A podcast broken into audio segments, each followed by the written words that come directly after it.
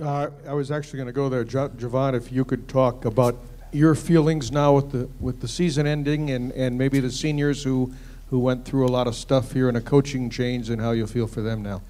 Well, first for the season, um, I'm very happy with the success that we had. I mean, I feel like we did a lot of things that a lot of people didn't really expect us to do, and uh, I mean, I'm real proud of the way everybody stepped up in every game. And uh, like I've been saying, ev- every game that we've lost, we never got, we never lost a game by more than a touchdown. We were always there. We were always a couple of plays, you know, from winning. So I mean, you you can't really ask for anything more.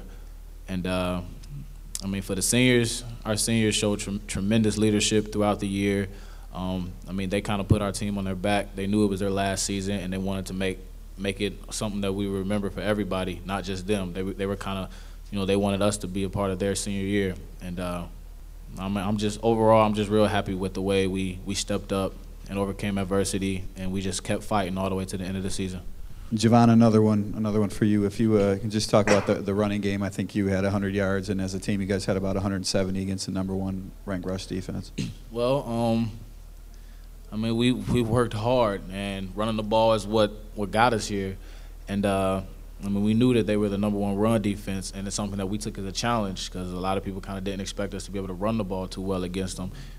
And uh, I mean, I, I guess I owe a lot of that credit to our offensive line. Our offensive line took a lot of pride in that, and uh, they wanted to make sure that me and JU were able to were able to have a lot of success running the ball. So as much work and as hard work as they put in, and with me and JU, I mean, I'm real happy with it. I mean, uh, they did. They are a good defense. They're a great defense. They made a lot of plays, but also so did we.